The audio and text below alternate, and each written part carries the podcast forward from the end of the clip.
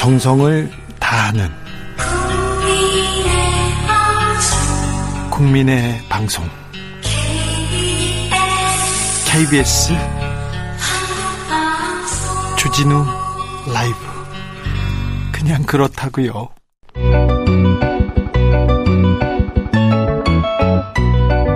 한층 날카롭다.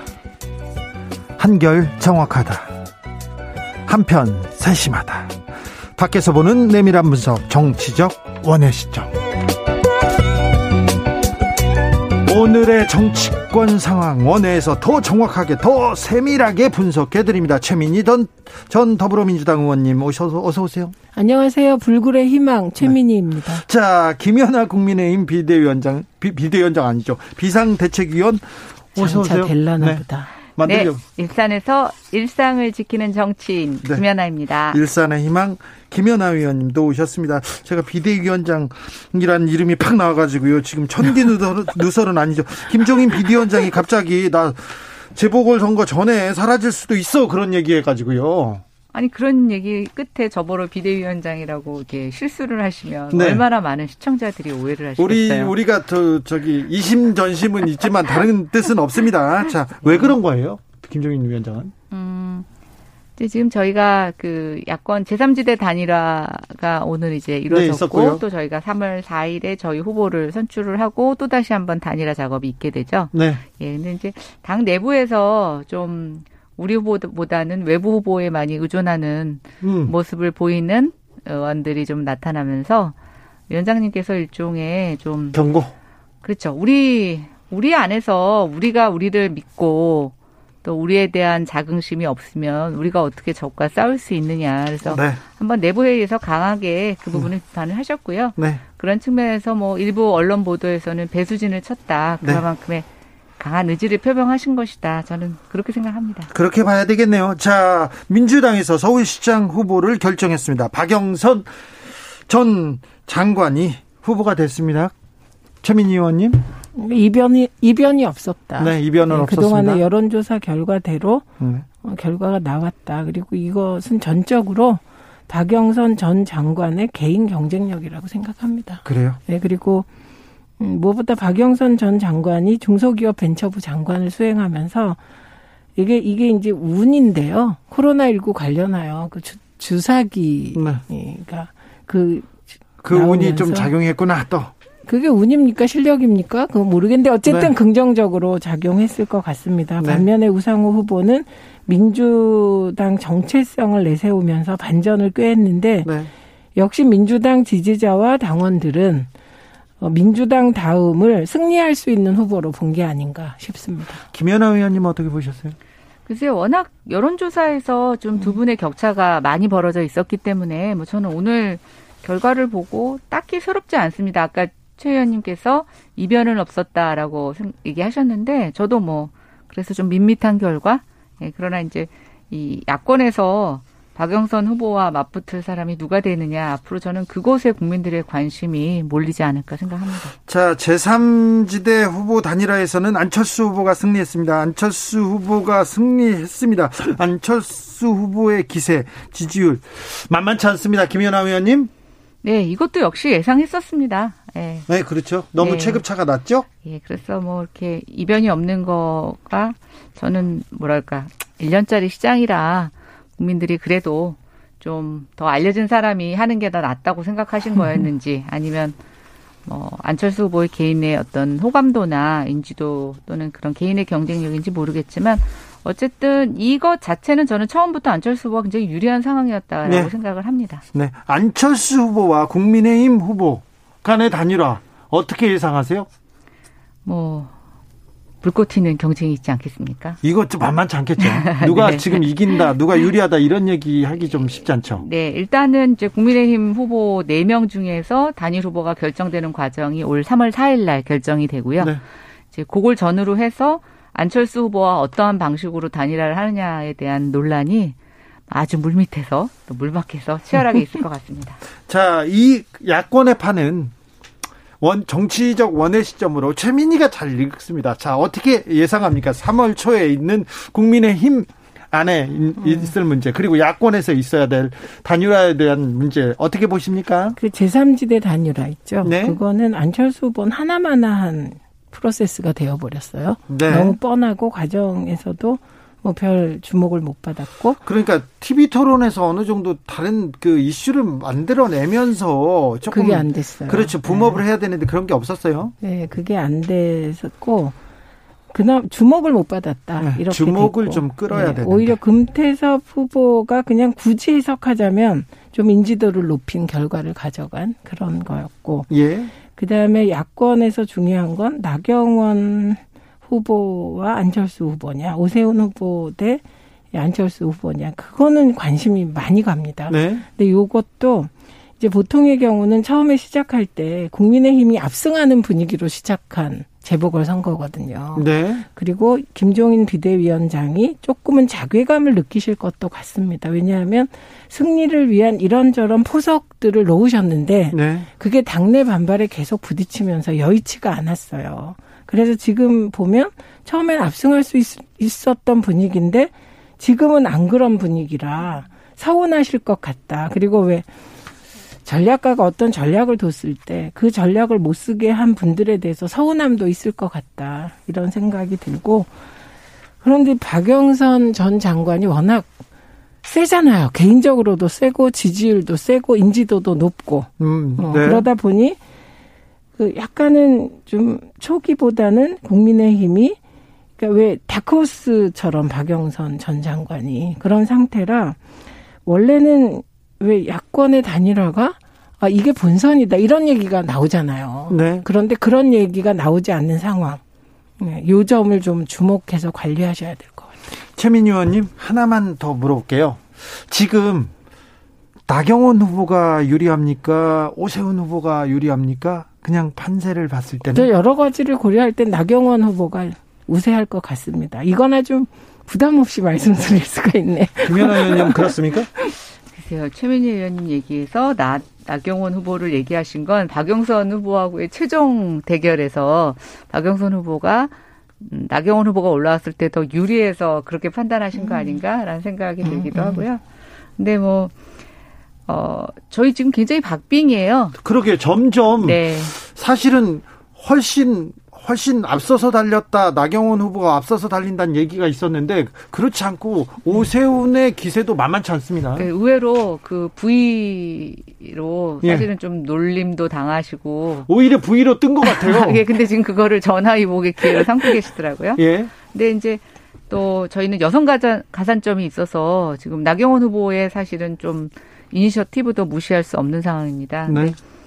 뭐 저는 아까 이제 김종인 위원장이 많이 서운해하시겠다라는 얘기를 하셨는데 이제 이런 단일화 과정에서 항상 그런 문제점들이 있었던 것 같아요. 예. 근데 이제 저희 비대위원 얘기하실 때 민주당에서 비대위원장 하셨던 경험들을 많이 얘기하세요. 네. 네. 그래서 이제 저희가 많이 좀 절망하고 어떤 얘기 하셨어요? 네.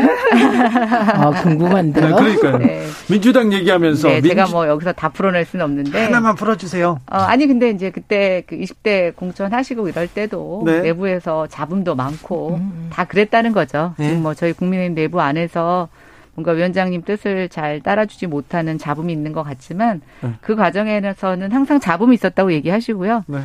네. 그러, 그 말씀을 하시더라고요. 네. 그래도 그때 이겼잖아. 아, 이렇게 얘기를 하시니까 네. 이번에 국민의힘에게도 새로운 또 별의 순간 네. 이렇게 얘기해야 되나요? 다가올 거라고 생각합니다. 잠시 여기서 기상특보 알려드리겠습니다. 오늘 날씨, 날씨 심상치 않습니다. 강원 화천군 양구 평지, 인제군 평지, 철원군의 대설경보 그리고 강원 북부 앞바다, 강원 중부 앞바다, 강원 남부 앞바다 지역에 풍랑주의보 그리고요 경북 울릉도 독도 지역에 풍랑 경보가 발효됐습니다. 이 지역 계신 분들 각별히 주의하시기 바랍니다. 자, 가덕도 신공항 이 부분에 대해서 국민의힘에서는 뜻을 모으지 못하고 있는 것 같습니다. 그래도 문재인 대통령의 부산 방문에 대해서는 또 목소리는 모으고 있습니다. 김연아 의원님. 네. 뭐 이거 항상 그러셨잖아요. 여당들. 네. 네, 여당일 때 항상 주요 선거에서 대통령이 정치적 중립성을 위반하는 행보들이 끊임없이 있었습니다. 2000년 이후에. 네. 그때 야당이 다 일제히 비판했고요. 네.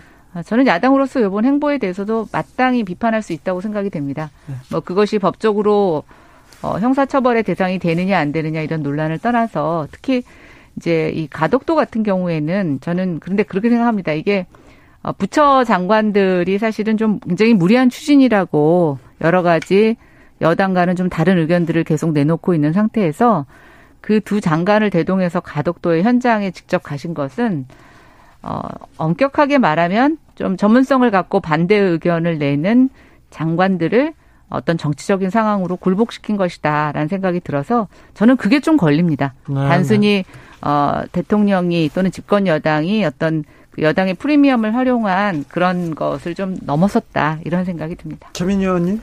박근혜 전 대통령이 2016년 총선을 앞두고 빨간 옷을 입고 네.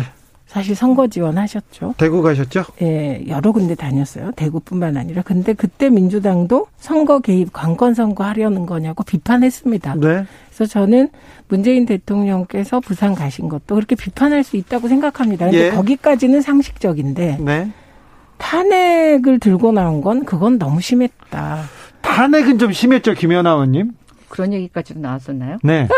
주호영 대표가 하셨어요. 아, 예. 네, 그래서 그게 왜 나왔나 봤더니 주호영 대표가 대구 지역의 정서를 반영하신 거더라고요. 아, 네. 그래서 아 그러면 그 장면은 김종인 비대위원장은 적극적으로 가덕도 신공항 이제 사실 찬성하는 행보를 하셨고 네. 거기에 엎붙여서 해저 터널 지금은 해저 터널이 사라졌지만 해저 터널까지 얹으셨는데 이건 비대위원장과 원내대표가 행보가 엇갈리고 있고 헷갈리는구나 이런 생각이 듭니다. 그래서 저는 지혜롭지 못한 대응이다. 재보궐을 앞두고. 그래서 오히려 저는 이런 비판이 맞다고 생각해요. 왜 대통령은 우리 후보들이 있는데 그 여당 그 당대표를 데려 같이 대동했냐. 이런 비판을 한다면 가능할 것 같은데 왜 갔냐든가 뭐 거기 가서 뭐 그 막 대통령을 탄핵하겠다. 탄핵 까지는 아니지만 탄핵 사유다 뭐 이렇게 얘기하면 그건 지금 뭘 하시는지 좀 헷갈리는 행보로 근데 후보들을 대동하고 가셨으면 그거는 정말 음. 선거법 위반이시죠. 아니 모든 후보들이 다그 네. 중립 의무 위반이니까 오히려 야든 여든 야든 여든 다 대통령이 오시면 같이 환영하고 이거 이번에는 절대로 우리가 공수표 남발하는 게 아니길 바란다. 이렇게 욕을 하는 게 맞았다. 아니, 왜 그렇게 안 하셨냐고요. 그렇게 아니, 그렇게 맞았는데 하신 거가 아니 그게 아니라 네. 야당이 그렇게 요구하는 게 맞았다. 아, 야당이 대통령 가시면서 뭐 여 저기 여당이 대토, 령 행보하실 때 야당한테 협조를 구하는 적은 없죠. 아니 그래서 실제로 그러니까 네. 비판이 그 방향이 맞다. 그래서 아니, 그리고 하루 전날 그 다음 날 가신다고 네. 이제 저기 약간 문자 같은 게 돌았어요. 그래서 그렇죠. 어 진짜 선거 앞두고 저렇게 가나 가나 그랬었는데 정말 그 일정 수행하시더라고요. 네, 그러니까. 그런데 이현주 의원이 그런 요구를 했어요. 음. 야당 후보도 부르시지 왜 그랬냐. 그래서 그분은, 그분은 오로지 선거에만 관심이 있으신 거고 음. 저희 가덕도와 관련된 당내의 비판에서는 어떤 그런 선거 의식 이런 게 아니라 이번에도 이제 가덕도 그 특별법에 관해서 불경 안에서 굉장히 부정적인 여론조사 결과가 나온 걸 봤습니다. 그렇습니다. 예, 그래서 저는 이런 것 같아요. 국민들이 물론 오랜 수건 사업들을 정부가 지지부진하게 해서 너무 희망 고문만 하는 거에 대한 분노가 있는 건 사실입니다. 근데 그렇다고 해서 절차를 무시하고 또 저는 가덕도 특별법에 있어서 여러 가지 문제점 중에 어떻게 2030년에 개항을 하겠다는 것을 못 받고 추진하느냐. 저는 그거는 정말 국민을 우매하게 취급하는 거라고 생각이 돼요. 예를 들어서 언제까지 착공을 하겠다. 뭐 이거는 가능합니다. 그러나 개항이라고 하는 것은 기술이나 안전 또 여러 가지 국제적인 공항 같은 경우에는 제반 여건이 해결돼야 할 수 있는 것들인데 국민을 그런 식으로 좀 호도하는 거 이제는 먹히지 않는다는 걸 저는 보여줬다고 보는 거고요. 또 이 법에서 그 어느 법이나 이렇게 공항의 입지를 법에 특정하는 법의 사례는 여태까지 없었습니다. 그런데 이번에 그것까지도 굉장히 저는 무리했다고 보는데 저는 그거는 그래요. 그거를 강조하기 위해서 정말 이 법이 정치적인 목적이었다면 뭐 그것까지는 허용한다고 치는데 저는 그거보다 더 문제인 것이 모든 절차를 무시하면서 20, 30년 개항까지를 추정하고 가정하고 밀어붙였다. 그러면 이렇게 생각하는 거죠. 앞으로 누가 예타를 받겠어요. 아, 어느 지자체가 다 그러겠죠. 주민들이 야, 너 정치적 역량 네가 없구나. 위에 가서 너 예타 면제 받아와. 저는 그럴 거라고 봐요. 그러면 누가 그 예타에 대한 객관성, 중립성, 그거에 대한 필요성을 우리가 담보하고 갈 수 있겠어요. 저는 아니, 근간을 무너뜨린 거라고 봐요. 최민희 의원. 그러면 국민의힘은 비대위원님이 반대하고 계신 건가요? 뭘 가덕도 반대하죠? 특별법을? 아니요, 저는 가덕도 특별법이라서 제가 말씀드렸잖아요. 가덕도의 추진을 국가가 약속하는 것에 대해서는 찬성. 음. 그러나 그 절차적인 방법에 대해서 저렇게 무리하게 특히 2030년에 개항이라는 것을 캐치프라이즈로 걸면서 모든 절차를 생략하고 가는 거에 대해서는 저는 정치인이 아니라 어, 건설과 이런 국토 관련된 전문가로서 전문가죠. 네, 저는 굉장히 부정적인 의견을 내놓습니다. 그러면 야당 비대위원이시니까 지도부니까 그 법안을 토론할 때 야당이 그런 의견을 냈어야 되는 거죠. 예타 면제 반대한다 우리는. 그런데 아 저희 냈었어요 의견들. 아니 누가 냈는데 아니에요 아니. 야당 의원들이 그 네. 부산 지역 의원들이 아니 그 부산 지역 의원들은 면제... 선거 때문에 그렇지만 아니 그때 입장이 하나로 통일되질 않았다는 얘기 아니 여러 가지. 논란이 있을 수가 있죠 선거 때문에 어. 그 의원들은 구체적인 내용을 제시를 못하지만 당 지도부나 또 안에서도 그런 전문 영역에 대해서 목소리를 내는 분들은 많은 분들이 문제제를 제기하셨어요. 아니 그러니까 한마디로 지금 말씀하시는 건 국민의힘은 가덕도 특별법에 대해서 어, 통일된 입장이 없다. 지금 그 말씀하고 계신 거예요. 그런데 재보궐 선거를 앞두고 정당이 가장 중요한 건 반대하려면 확실히 반대를 해서 어, 정부 야당의 시도를 무너뜨리든가 아니면 찬성한다면 확실히 당론으로 찬성을 해서 이니셔티브를 지든가 이거거든요. 근데 예를 들면 그 평론가는 그렇게 할 수 있는데 정당은 사실 그렇게 하면 국민이 헷갈리거든요. 특히 부산 지역의 시민들이 헷갈리실 것 같아요. 저는 꼭 그렇다고 생각하지 않아요. 예를 들어서 저희가 과반을 확보할 수 있어서 저희가 아, 동일한 의견을 내서 당론으로 채택을 해서 충분히 견제하거나 반대할 수 있었다고 하면 저는 어, 최민희 전 의원님께서 지적하신 게 맞아요. 그러나 지금 국회에서 안에서의 절대적으로 수적 열세를 면치 못하고 있기 때문에 그렇지 못한 상태에서 저는 오히려 야당에서는 다양한 목소리 낼 수 있다고 봅니다. 자, 다음 다음 주제로 넘어가겠습니다. 가덕도만 나오면 이렇게 뜨겁습니다. 제4차 재난지원금 지급 시기를 놓고 이거 여야가 공방을 벌이고 있습니다. 매표행이다 이런 얘기까지 나오는데 국민들이 재난지원금 지급에 대해서 굉장히 관심이 크지 않습니까? 그래서 이 문제가 또 화두로 떠오릅니다. 이낙연 대표가 이제 마지막 당정청 회의를 했어요. 네. 그래서 19조 정도로 하고 선별이고 피해받은 분들께 두텁게 그리고 가능한 폭을 넓혀서 하겠다 이런 결정을 했습니다. 굉장히 의지를 가지고 밀어붙인 것 같아요. 네, 이낙연 대표 표다 이런 얘기까지 나왔어요. 근데 이걸 가능하게 한 건 김종인 위원장이 선거 전이어도 상관없다. 선별로 하는 게 좋겠다. 그게 다 반영된 거예요. 어, 그러니까 이걸 네. 매표행이라고 야당이 비판한다면 그건 누구를 비판하는지 번짓을 잘 모르겠고. 그래서 저는 늘 이런 농담을 했어요. 그럼 서울하고 부산은 제외하고 주자고 해라 아예 야당이 콕 찍어서. 사실 지금 매표라고 네. 비난할 수 있는 건 서울 부산밖에 없잖아요. 선거는 거기에서 벌어지고 있으니까요. 네. 그리고 나머지 지역을 하고 서울 부산은 제외하자고 주장하든지. 그러니까 지금 야당의 행보는 일반적으로 야당이 선명성을 가지고 무엇인가를 할 때 명확해야 되는데 그 한쪽에선 매표라고 그 비난하고 다른 한쪽에서는 어, 뭐, 그 선별 지원이고, 요런 방식이면 뭐, 선거 전이라도 좋다. 이렇게 하면, 국민들은 지금 국민의힘의 입장은 뭘까? 그러니까 여전히 헷갈리게 만드는 그런 상황 같습니다. 근데 이게 선거 때문에 전, 그럼 전, 전체를 다 주지 말자. 이런 주장은 아무도 못 할 거 아닙니까? 그럼 선거 이후에 주자? 그럼 앞으로도 한 달 뒤에요. 4월 7일. 네. 이거 어떻게 하자는 건지 저는 그게 제일 궁금합니다. 김연아 의원님? 어, 여러 가지로 오해를 살 만한 상황이죠. 그리고 1차 재난지원금 때도 저도 총선을 치렀습니다. 저희 지역에서 정말 엄청난 사람이 그 지난 재난지원금을 받아갔고요.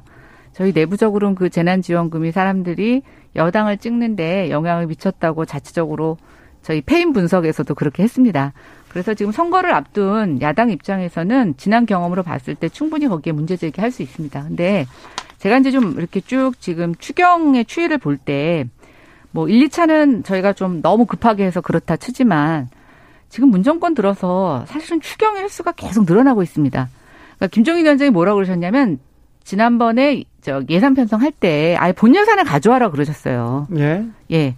근데 여당이 그본 예산에 반영하지 않고 지금 자꾸만 찔끔찔끔 추경을 통해서 이렇게 재난지원금을 쏟아내놓고 있는 거죠. 그렇다고 네. 하면 더 근원적인 문제까지 두 가지를 하고 있습니다. 왜 이렇게 앞에 상황에 대해서 예측을 못하느냐. 정부면 적어도 1년이나 1년 반 정도 이렇게 예측을 하고 예를 들어서 앞으로 더 어려워서 돈이 많이 쓸 것 같으면 지금은 좀 줄이고 나중으로 점점 지원금을 또 심각한 순으로 많이 주던지. 근데 지금 그런 원칙이 없이 계속 그 즉시 즉시 일어나는 거에 대해서 언 발에 오줌 누기 식으로 재난지원금을 쏘게 되니까 그러면서 지금 또 나오고 있는 게 뭐냐면 슬슬 증세 얘기가 나오고 있어요. 예. 그러니까 항상 이 돈을 풀 때는 우리가 이것에 대해서 어떻게 나중에 메꿀 것인지를 고민해야 되는데 얼마 전에 아마 그게 기사화 됐을 겁니다. 독일의 메르겔 총리가 아주 전폭적으로 재정을 쓰자 이렇게 얘기를 하면서 특정 연도부터 우리는 이 빚을 갚아야 된다고 국민에게 솔직히 얘기를 했어요. 네, 영국에서도 네. 비슷한 얘기가 그렇죠. 나고요. 근데 저는 문재인 정부에서는 돈을 쓰자고는 얘기하지만 이것에 대해서 감내하는 방법에 대해서 정말 솔직하게 국민들한테 양해를 구하거나 얘기하신 적이 있느냐. 그렇지 않다고 보는 거죠. 오히려 지난번에 제가 말씀드린 것처럼 코로나 벗어나면 우리 위로금 주겠다고 자꾸만 돈 주는 걸 얘기하시니까 저는 거기에 대해서 누가 견제하겠어요. 야당은 그걸 견제할 수밖에 없다고 생각해요. 그러면 추경 과정에서 반대하시면 돼요. 근데 중요한 거는 우선 지난 총선 때 사실은 선별이냐 보편이냐 지급하냐 마냐로 논란이 많았습니다. 예. 그 물꼬를 튼 게 황교안 대표였어요. 황교안 대표가 1인당 50만 원씩 지급하자. 그렇게 얘기했고 정말 그 기다리고 있던 불감청이면 고서원이었던 민주당이 그걸 받은 거죠. 그래서 논의가 급물살로 진행된 거예요. 그러니까 그때 만약에 황교안 대표가 반대했으면 어려웠죠. 선별로 갔을 거예요. 그때도. 그러니까 저는 어떤 식이 제일 야당은 굉장히 중요한데 그 지금 국민의힘이 하는 걸 보면 입장이 뭔지 모르겠다. 지금 이 말씀을 드리고 있는 것이고요. 그다음에 또 하나는 독일이나 영국의 예를 드셨는데 지금 전 세계가 그러고 있는 겁니다. 네. 바이든은 우리나라하고는 비교도 할 수 없는 지원을 직접 하겠다고 나섰어요. 그리고 그러면 그건 똑같은 말. 원론적으로 1년이나 1년 반으로를 왜 예측 못하냐? 독일 같은 선진국 왜 못했을까? 미국은 왜 못했을까요? 그러니까 지금 상황 자체가 코로나19로 이렇게까지 전 세계의 왕래가 끊어지고 이런 경제적 피해가 올 줄 어느 정부도 예상을 못했던 상황이고 그렇기 때문에 정부는 1년 반, 1년, 1년 반 뒤를 왜 예측 못했냐. 그건 저는 동의가 별로 안 때문에 저는 예단하면 안 된다는 거죠. 예단? 그리고 재난지원금으로 가면 금방 좋아질 것이 아니라 오래될 수 있다라고 하는 것을 각오하고 정말 곡간지기의 마음으로 네. 저는 좀 대비해야 된다는 걸 강조하고 곡간지기의 싶습니다. 마음으로 하다 보면 국민들은 그 사이에 자, 정말 힘드실 텐데 국가 재정 얘기 나오고 재난지원금 얘기 나오면 3박 4일 정도 토론이 필요합니다. 그래서 오늘 정치적 원의 시점은 여기까지 하겠습니다. 자 최민희 의원님 그리고 김연아 위원님 감사했습니다. 네 감사합니다. 고맙습니다. 정치 피로, 사건 사고로 인한 피로, 고달픈 일상에서 오는 피로. 오늘 시사하셨습니까? 경험해 보세요. 들은 날과 안 들은 날의 차이. 여러분의 피로를 날려줄 저녁 한 끼 시사. 추진우 라이브.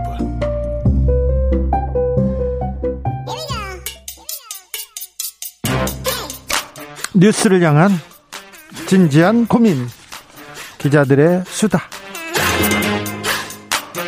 라이브 기자실을 찾은 오늘의 기자는 은지옥이요. 시사인 김은지입니다. 자, 첫 번째 뉴스부터 가볼까요? 네, 백신 대장정이 시작되면서 백신 여건에 대한 관심도 높아졌습니다. 자, 백신 맞기 시작했으니까 해외 갈 수 있을까요? 다른 나라 여행 갈 수 있을까요? 국경 문이 좀 열릴까요?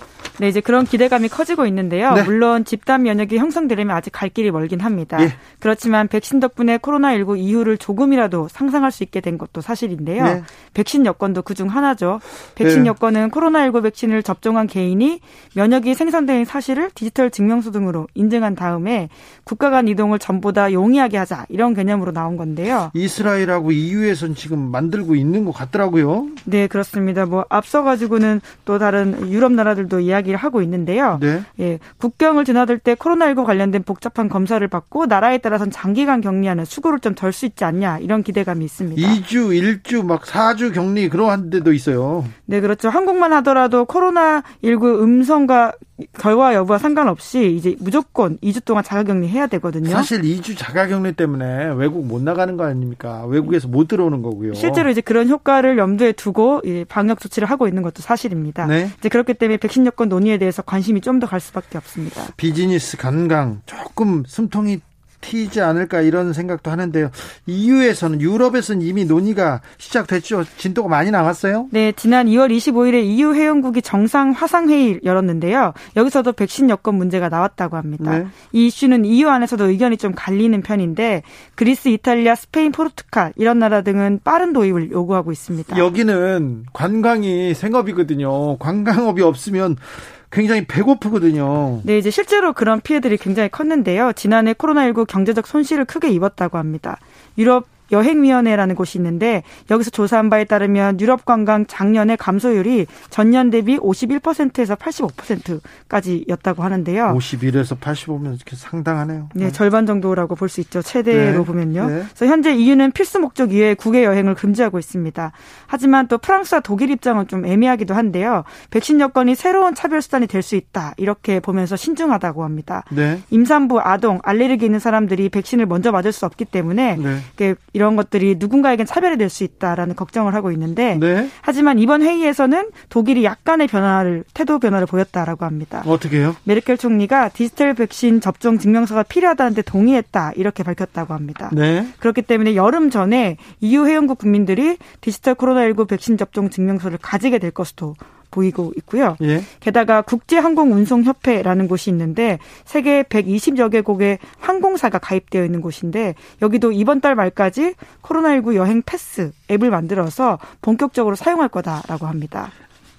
빨리 하늘길을 열어서 여행, 어, 관광 이런 걸 좀 부흥시켜야 된다는 좀 생각이 있는 것 같아요. 좀 우려되는 부분도 있습니다. 네, 이제 디테일에 대한 부분들인데요. 어떤 기준에 따라 발급할지에 대한 것이 있습니다. 예, 예. 왜냐하면 백신 접종의 면역력 유지 기간을 몇 개월로 봐야 될지 그리고 이해 불량의 백신을 맞았 경우에는 1회만 접종한 사람에게도 이걸 줄지 변이 바이러스가 출몰한 상황에서 초기 백신만 맞아도 이걸 줄지 이런 아주 세부적인 사항이 남아 있다라고 하는데요. 네. 게다가 또 이게 생체 정보와 관련되어 있는 중요한 이슈이기 때문에 이것들이 좀 우려될 수도 있다, 나갈 수도 있다라는 것들도 있다고 합니다. 예. 이제 그럼에도 불구하고 많은 나라 기업들이 이미 백신 여권 개발에 도입을 앞두고 있다라고 하는데 아이슬란드는 이미 1월 달에 세계 최초로 백신 여권 개발했다라고 하고요. 예. 한국도 이제 백신 접종이 시작되었는데 모든 접종자를 대상으로 예방 접종 증명서를 준다라고 합니다. 예.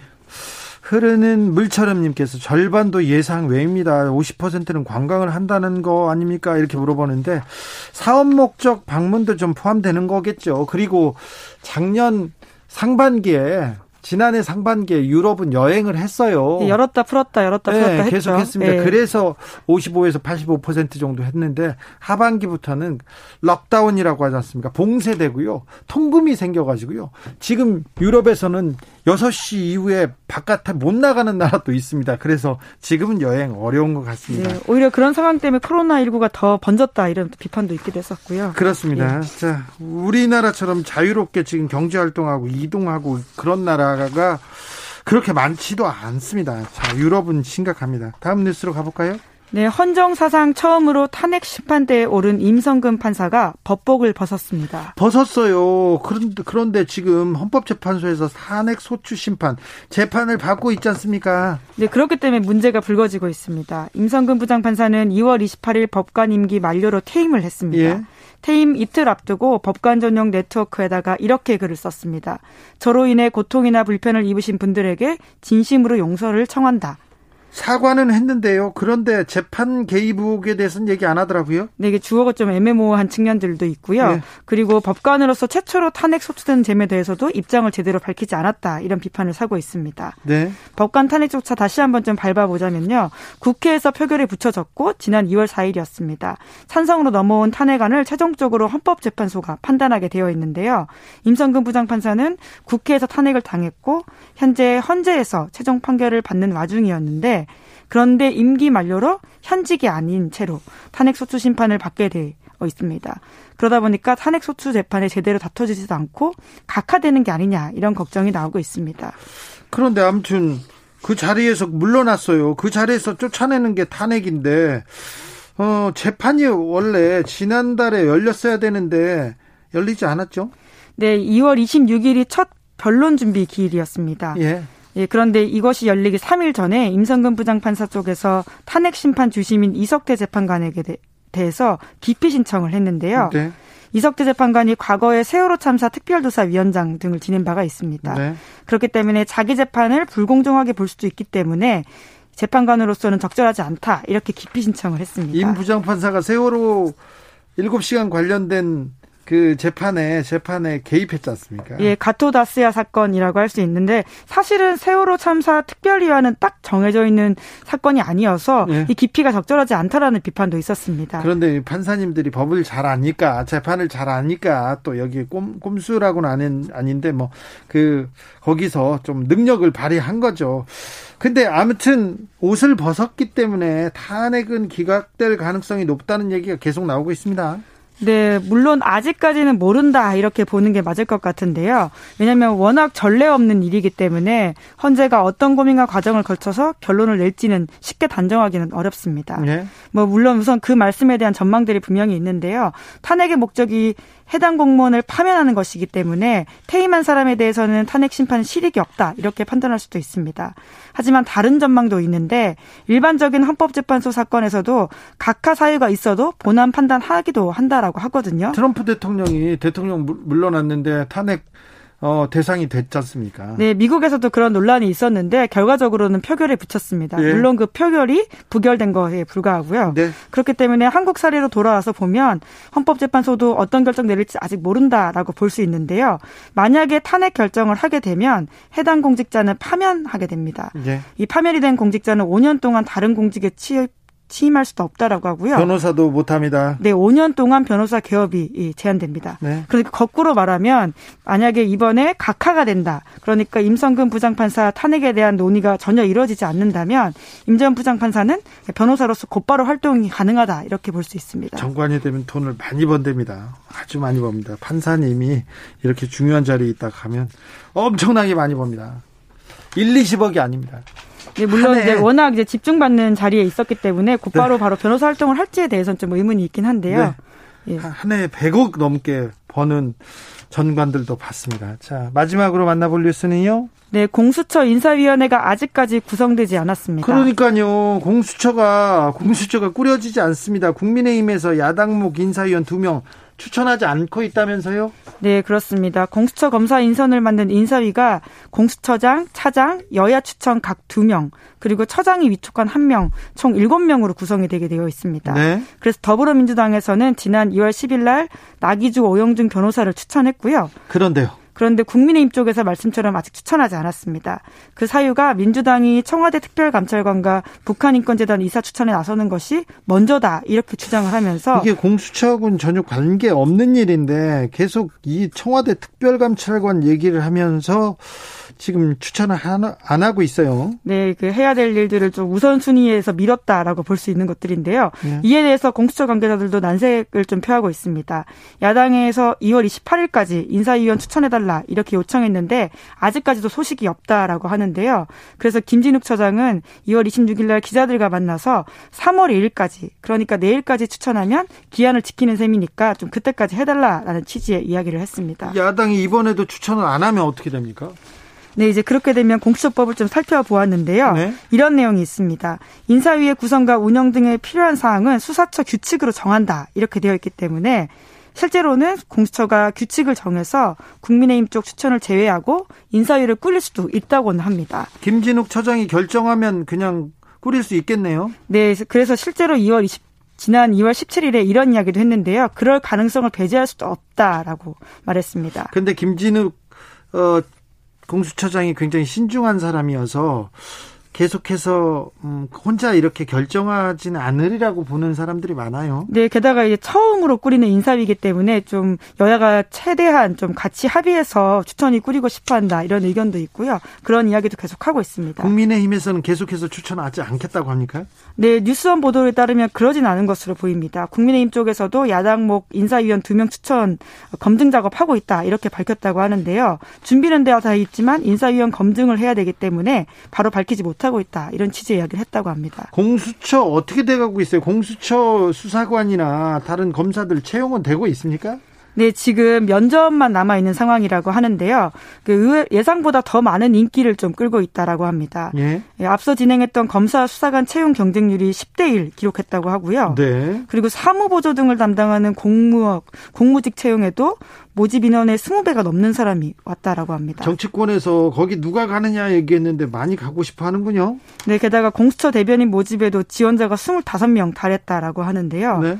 네, 공수처가 어떤 진영을 보일지에 대한 좀 기대감이 올라간다라고 볼 수 있고요. 네. 그래서 이제 3월 중에 면접이 전반적으로 실시가 되는데 이에 따라서 공수처는 수사팀 구성을 마무리한 다음에 4월 중으로 1호 사건 착수하리라 이렇게 보이고 있습니다. 4월부터는 수사하고 공수처가 본격적으로 굴러갈 수 있다는 거죠. 네, 이제 그럴 것으로 전망이 됩니다. 물론 네. 인사위 추천이 우선이긴 합니다. 지금 공수처에서 수사해 주세요. 이런 사건들 밀려들고 있거든요. 네, 300 70건이 넘는다고 하는데요. 네. 그런데 이제 공소시효 임박한 사건들도 있어서 대검찰청으로 다시 6건을 보냈다고 합니다. 네, 공수처가 언제적 지금 꾸려졌다고 했는데 아직도 지금 인사위원이 자, 정리가 안 됐습니다. 저희가 계속해서 공수처 상황 알려드리겠습니다. 기자들의 수다 지금까지 시사인 김은지 기자 함께했습니다. 감사합니다. 네, 감사합니다. 교통정보센터 다녀올게요. 정현정 씨.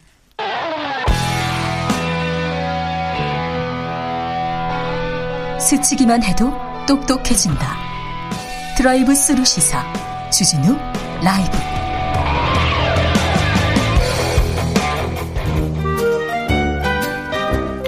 민생이 먼저다. 함께 잘 먹고 잘 사는 법 찾아보겠습니다. 민생과 통하였느냐? 생생민생 통. 안전하서나 민생생각 안진걸 민생경제연구소장 어서 오세요. 네, 안녕하십니까. 주말에도 3일절에도 아, 안진걸 소장은 절대 예, 쉬지 않습니다. 오늘 3일절에서 진짜 태극기도 하나 갖고 왔습니다. 네. 유튜브에 나오겠죠? 네, 마스크도. 예, 네, 마스크도 안중근 의사. 네. 마스크. 예, 그래서 5등은 자해. 아, 조선의 독립국인가. 네. 조선인의 자주민임을 선언하노라. 네. 이게 우리 김희동님 선언문이잖아요. 진짜 세계적인 문서입니다. 네. 그래서 대한 제국이 아니라 대한 민국, 네. 민중의 나라, 민주주의 나라를 선포했거든요. 네. 결국 민주주의 핵심 무엇이냐? 먹고 사는 문제가 말끔 해결돼야 되는데 네. 세계적인 촛불 시혁명을 일으켰지만 네. 여전히 먹고 사는 문제는 팍팍하기 때문에 네. 저희들이 발로 더 열심히 뛰어야 되고요. 그래서 오늘 우리 케비스 선생님들 드리려고 광복회 독립금 마스크 네. 또 갖고 왔고요. 안중근사 자서전 네. 또 갖고 왔습니다. 아유, 또 우리 택배 기사님들 네. 늦어도 괜찮아요. 너무 너무 고마워하는 우리 택배 기사님들 응원 시민 모임 하는 캠페인 네. 어, 용품도 잔뜩 갖고 왔습니다. 알겠습니다. KBS 오고 가는 분들이 받아볼 수 있도록 제가 소, 소정의 기부를 지금 실행했습니다. 알겠습니다. 네. 안진걸 소장님 얼른 모셔주세요. 그런 분들 많습니다. 특별히 물어보는 게 많습니다. 4차 재난지원금 어떻게 되는 아, 건가요? 오늘 이게 최대 관심사죠. 예. 드디어 이제 규모가 발표가 됐기 때문입니다. 예. 19.5조입니다. 자, 그동안 5인 이상 고용인이 있는 분들은 안 됐죠. 지원이 안 됐습니다. 이게 예. 풀립니다. 예. 다만 10억 원 미만 매출 기준이 들어갑니다. 예. 그러니까 5인 이상 뭐 6명, 7명 좀 큰 식당, 예. 뭐큰 뭐 실내 어떤 스포츠업 이런 데서 직원이 6, 7명이 그동안 안 됐는데 네. 이제는 10억 원 미만 매출만 해당하면 된다는 거. 예. 그래서 최대 60만 원이라 650만 원에는 보도가 나옵니다. 그 예. 이유는 어 3차 재난지원금 때 영업 금접종이 300만 원이었잖아요. 예. 이번에 영업 금접종이 500만 원으로 올라갑니다. 네. 자, 거기에다가 전기료를 최대 150만 원 지원합니다. 이제 전기료가 어떻게 되면 영업 금지면 세 달간 50% 감면, 그다음에 영업제 아니면 세 달간 30%를 감면합니다. 근데 그 중에 최대 금액이 150만 원이니까 그래서 영업 금지 업종의 경우 500만 원에다 정기로 150만 원 합쳐서 650만 원이라는 이야기가 나온 겁니다. 예. 그래서 아 이제 영업 금 지금 영업 12월, 1월, 2월 영업 금지 당했던 분들 있잖아요. 집합 네. 금지. 600 최대 650만 원을 받는구나 하고 희망을 좀 힘을 내셨으면 좋겠고요. 예. 그다음에 영업 금지에서 영업 제한으로 풀린 분들이 있습니다. 중간에 예. 실내 스포츠업 같은 경우요. 네. 그러면 400만 원입니다. 네. 그다음에 영업 제한이 계속된 데 있잖아요. 카페, 식당 같은 데입니다. 주점 음. 300만 원입니다. 그러니까 이분들은 영업 제한은 원래 200만 원이었잖아요. 100만 원에도 올라간 거고요. 네. 그다음에 매출도 3차 재난 2차하고 3차 때는 어떻게 했냐면 매출 감소 업종에는 100만 원만 줬습니다. 네. 근데 매출이 일반적으로 감소 안 되는 100만 원 이번에 매출이 20% 이상 감소했잖아요. 네. 그럼 200만 원입니다. 참 이거 세분화가 됐습니다. 세분화됐고 복잡해졌네요. 예. 두터워졌는데 이 부분에서 이제 이제 조금 있다가 아, 대상자가 정해지면 저 이거 궁금해요, 이거 궁금해요 하는 그렇죠. 분들이 있으면 그때 안진걸 소장한테 예. 재난지원금 규모와 대상 더 자세히 그렇죠. 물어보겠습니다. 그렇죠. 어차피 오늘은 어려운 게 네. 내일이나 모레쯤에 공식 발표가 됐거든요. 지급 그렇죠. 대상이. 그러니까 뭐 법인 택시 기사님들, 특수고용 노동자, 프리랜서, 돌봄 노동자, 저수 대학생도 있고요. 저수 대학생까지 해서 3차 때 총 580만 명이 지원을 받았는데 이번엔 총 800만 명 가까이가 지원을 받습니다. 예. 근데 결국 800만 명이 못 들어가는 국민들은 속상하잖아요. 다 같이 네. 늘었네. 네. 이 부분은 방역 단계가 상당히 완화되면 전 국민 재난지원금으로 지금 어, 민주당과 대통령이 얼마나 약속을 했기 때문에 그 부분도 희망을 가지고 기다려 보시면 될 것 같습니다. 목현정님이 안전하 선화 민생생각 안진걸 소장님의 음성을 들으면 힘이 납니다. 소장님 예. 자체가 우리의 비타민입니다. 이렇게 하는데 예, 예. 알바 또 푸셨어요. 아 자, 고맙습니다. 고맙습니다. 음성, 안진걸 소장 목소리 들으면 힘이 나죠. 자세히 옆에서 들으면 막 귀에 피날 수도 있어요. 하나라도 돈이 되는 정보 드려야 되니까요. 네. 어카운트인포 앱 다들 까시고 알겠습니다. 자동차세 3월 안에 내면 7.53% 알겠어요. 어, 할인된다는 거 꼭 잊지 마세요. 마시고요. 자, 네. 소장님, 요즘 택배 업계 상황 아, 요즘에 어떻습니까? 자, 택배 이슈는 좀 줄어들고 쿠팡 이슈가 굉장히 문제가 되는데요. 아니, 쿠팡에서 예. 배달 수수료를 인하하겠다고 했더니 왜 라이더들이 반발하는 건가요? 아니, 배달 수수료를 3,100원에서 2,500원 인하한다니까 네. 당연히 반발할 수밖에 없는 거죠. 장거리는 더 주겠다는 보관이 들어 있지만 네. 단거리를 3,100원으로 2,500원 인하한다는 건데 사실 우리가 배달하다 보면 주로 동네에서 오기 때문에 단거리가 많습니다. 그렇죠. 그래서 3,100원에서 2,500원으로 600원이나 인하하면 이건 어 이제 쿠팡 이치가 이제 음식 배달을 하는 분들이거든요. 예. 라이더들인데 이분들은 또 이번에 쿠팡이 미, 미국 증시에 상장한다 그래서 뭐 기업 가치가 30조에서 50조로 평가를 받고 있잖아요. 네. 예. 근데 거기서 일하는 어, 물류센터의 노동자들 너무너무 열악해서 몸무게가 뭐 15kg 빠지고 심지어 근육이 파괴될 정도 일을 했다. 산재 어, 보고서 이렇게 나오잖아요. 그러니까 지금 그 쿠팡맨이라고 하는 배송맨들이 있고요. 그 다음에 물류센터에서 밤새 그것을 분류 작업하는 물류센터 노동자들이 있고, 그 다음에 배달 라이더들이 있는 겁니다. 쿠팡에 크게 보면 이 세 그룹이 있는데, 네. 이 중에서, 어, 밤새 물류센터에 있었던 분들 계속 요즘 산재가 되고 과로로 숨져서 문제가 됐던 것이고 근데 쿠팡이 이걸 잘 인정을 안 하는 거예요. 네. 근데 세계적인 기업으로 이야기되는 만큼 노동 환경 개선해야 됩니다. 아, 그래야죠. 이거 주문 드리고요. 네. 그다음에 어 배달 라디 그 배달 대행하는 기사님들이 일반 이분들이 이제 쿠팡은 원래 직원을 그 자영업자가 아니라 노동자로 뽑아서 그게 화제가 됐었는데 네. 이 쿠팡이츠는 자영업자로 뽑습니다. 똑같이. 예. 그래서 별로 개선이 안 되는 상태에서 일방적으로 600원을 내린다고 하니까 라이더들이 지금 집단 휴무를 할 수도 있다 이렇게 경고를 한 상황인데 네. 이 역시 어 미국 뉴욕 증시에 상장하면 뭐 네. 합니까? 여기서 일하는 노동자들이 지금 죽어가거나 피눈물 흘리면 네. 그것은 그 의미가 반하, 반감되고야 말거든요. 55조 몇 조 조 소리가 계속 나오는데 네. 지금 쿠팡에서 일하는 그 노동자들은 힘들다고 합니다. 이 부분에 대해서 좀 살펴주세요. 그렇습니다. 그러니까 저는 우리 국민들의 마음이 이겁니다.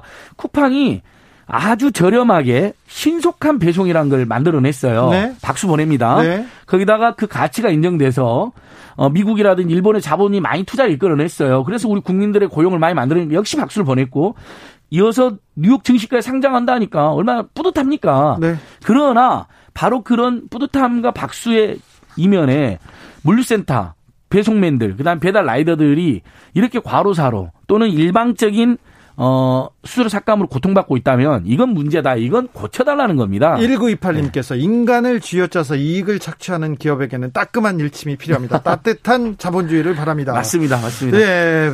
바랍니다. 자. 이제 택배와 관련해서는 최근에 이제 이슈가 대부분 잘 해결됐는데 한진 택배 노동자들이 파업을 하고 있습니다. 지금요? 예, 네 분이나 부당해고 분류 작업에 사람이 제대로 투입 안 되니까 항의했다가 부당해고를 당해버린 겁니다. 예. 그래서 대리점주들까지 제가 모시고 한진택배 본사 앞에 갔다 왔습니다. 이례적으로 네. 대리점주들도 본사가 나서서 해결해야 된다라는 입장을 저랑 같이 냈고요. 네. 현재 택배사님들 300여 명이 파업 중에 한진택배 본사에서 농성을 하고 계십니다. 5일째. 네. 그래서 이 부분도 이제 연휴 끝나고 다음 주면 또 물량이 늘어나잖아요. 네. 그래서 빨리 어, 노사 간의 이야기를 잘해서 해결되기를 저희들 호소드리고 있습니다. 빨리 해결되기를 빕니다. 자, 코로나19로 문화예술계가 굉장히 큰 어려움에 겪고 있습니다. 아, 해결 방법 정말 없을까요? 너무 어렵습니다. 아, 제가 지난주 그래서 토요일 날 없는 돈에 법물은 터졌는데 연극을 보러 왔는데요. 연극까지 예, 예, 왜냐하면 어, 문화예술인 너무 어렵다 그래서 그 어렵게 이분들이 결의해서 연극을 올린 거예요. 네. 그래서 저희들이 어, 뜨시는 기업들 후원도 연결해드리고 저희도 또 연극을 봤는데 너무 좋아요. 그다음에 방역 지침 잘 지키면서 연극 잘 보고 있고 전부 다 마스크를 쓰고 연극을 보고 한마디도 안 하잖아요. 연극 보면서는. 그러니까 감염될 일도 없는 거예요. 실제 감염이 거의 발생 안 했대요. 예. 근데 갔더니 현수막에 대학로 소나무길 상인 분들이 공연도 연극도 대학로도 중소상공인도 모두 죽고 있다. 살려달라라는 예. 현수막을 걸어놨더라고요. 아이고, 그래서 가슴 아프네요. 예, 유정주원 민, 이제 문화예술인 출신이죠. 이분이 민주당 유정주원 조사해 보니까 코로나19로 인해서 공연 예술가 휴업 및 폐업률이 46%에 달한답니다. 아이고. 두 군 중에 한 곳은 휴업을 했거나 폐업을 했다는 겁니다. 나머지도 너무 힘든 거죠. 나머지들 또 겨우겨우 버티고 오히려 자기 돈 내 가지고 그래도 연극인들 어, 그 자부심 살리려고 그래도 어떻게든 일감 주려고 극단 대표님이라든 이런 분들이 손해를 보면서 무대에 지금 그걸 올리고 있거든요. 그래서 지금 방역집 지키면서 볼 수 있으니까 오히려 안전하니까 많이들 보러 가시면 좋겠고요. 예. 근데 어, 공연 예술계에서 조사를 해보니까 지원받은 비율은 40%밖에 안 된답니다. 네. 그러니까 사각지대가 발생하고 있는 거죠. 예. 아까 우리 4차 재난지원금에도 800만 명 정도가 최대 받아봐야 사각지대가 발생하잖아요. 네. 그래서 결국은 어, 저는 3월이나 4월에 전 국민 재난지원금으로 이분들을 보충해서 지원해 줄 수밖에 없다. 선별 지원에 이어서 보편 지원이 한 번 더 필요하다는 또 결론을 도달하게 도달해 보게 됩니다. 네, 공연계, 문화계, 예술계 다 어렵습니다. 예. 참 여력이 되는 대로 주말에 대학로라든지 또는 각 지역에 연극이 활발한 곳 있잖아요. 네. 이렇게 우리가 관람하러 가셔도 좋을 것 같습니다. 알겠습니다. 4443님께서 안진걸 소장님 마스크에도 품격이 넘치네요. 대한독립 만세. 아, 유튜브로 보셨군요. 예. 네. 안중근 의사 마스크입니다. 네, 안진... 그래서 제가 우리 KBS 선생님들한테 기부하러 아, 우리 10개 정도. 우리 안 줘도 돼요. 택배 기사님들 응원 스티커와 안중근 의사 아, 마스크. 됐어요, 됐어. 아닙니다. 넣어주세요, 넣어주세요. KBS 네. 오시는 분 오가는 분들이 좀 자, 보시고. 자, 생생민생 통 안진걸 의사님이었습니다. 감사합니다. 아이고, 쑥스럽습니다. 고맙습니다. 오늘도 수고하고 지친 자들이여 여기로 오라. 이곳은 주기자의 시사 맛집 주토피아 주진우 라이브.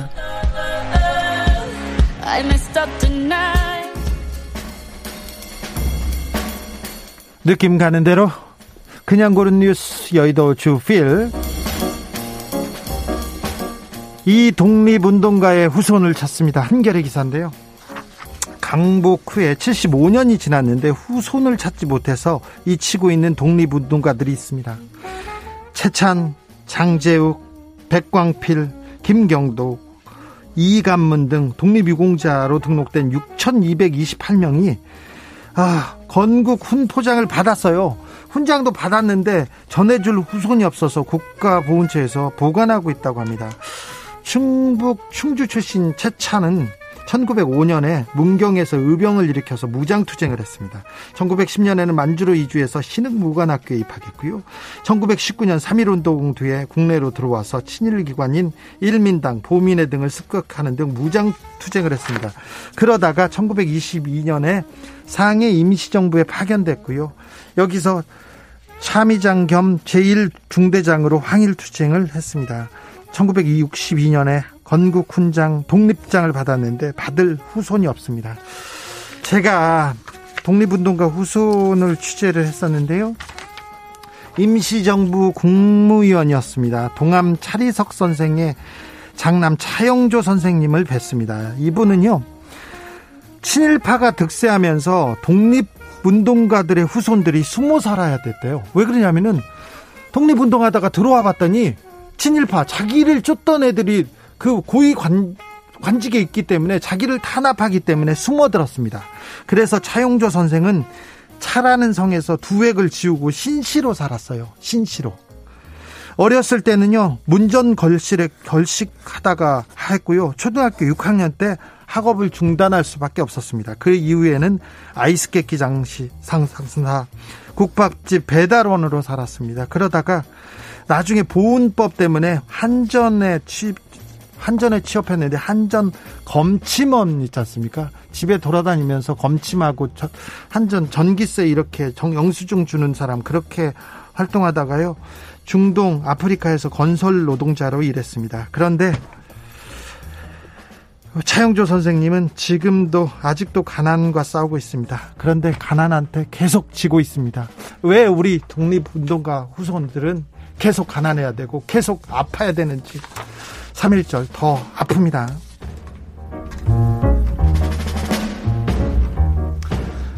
미국 한인들 램지어 교수직 후원한 미쯔비시 불매운동에 나섰습니다. 연합뉴스 기사인데요. 자, 미국에 있는 한인들이 모여서 미쯔비시 상대로 불매운동을 벌이겠다고 나섰습니다. 세대, 세계 최대 청원 사이트에 미쯔비시 제품 절대로 사지 말자 운동을 전개하고 있다고 합니다. 램지어 교수가 큰 역할을 하고 있습니다. 큰 역할을 해가지고 학계에서도 계속해서 반대 운동을 벌이고요. 주류 언론에서도 계속해서 램지어 교수처럼 이렇게 학자의 양심을 버리지, 버리면 안 된다. 이런 호소 계속 나오고 있습니다.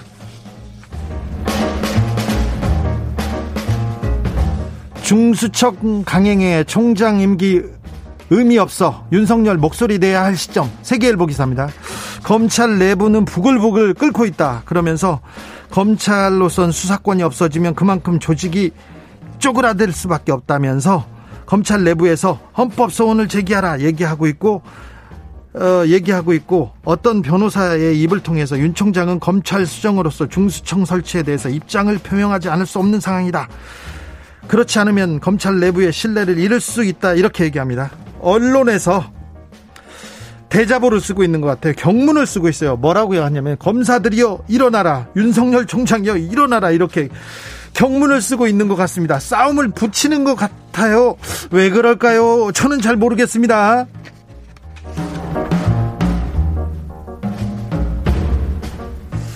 소림 축구에서 제게 꿈꾸던 오맹달 가남에 쓰러지다 국민일보 기사입니다. 음, 홍콩 영화를 보고 큰 사람들이 있습니다. 그분한테 그 배우 오맹달은 굉장히 약방의 감초 같은 진짜 스타죠. 유덕화와 호흡을 맞춘 천장지구 기억하십니까? 거기서 오맹달. 그리고 주성치의 작품에 단짝으로 나왔던 아, 오맹달 기억하십니까? 도성, 파괴주양, 식신, 그리고 소름, 소림 축구에서도 나왔지 않습니까? 아, 왕년에 스타 플레이였는데 재기를 꿈꾸는 감독으로 나왔는데 많은 사랑을 받았, 받았 습니다. 그래서 주성치 주성치 씨가 오맹달의 병생, 병사를 지켜보면서 마음이 무척 비통하다고 얘기했고요. 유덕화는 그곳에선 아프지 않길 바란다고 추모했습니다. 아, 네. 유승환 감독도 오맹달 이 죽었다는 얘기를 듣고 울었다고 합니다. 자, 맹달이 형, 덕분에 즐거웠어요. 잘 가세요. 편히 쉬소해요. 네. 아, 달빛 요정 역전 말로 없는이 불렀습니다. 주성치와 함께라면 들으면서 오늘의 주진우 라이브 여기서 인사드리겠습니다. 저는 내일 오후 5시 5분에 돌아옵니다. 지금까지 주진우였습니다.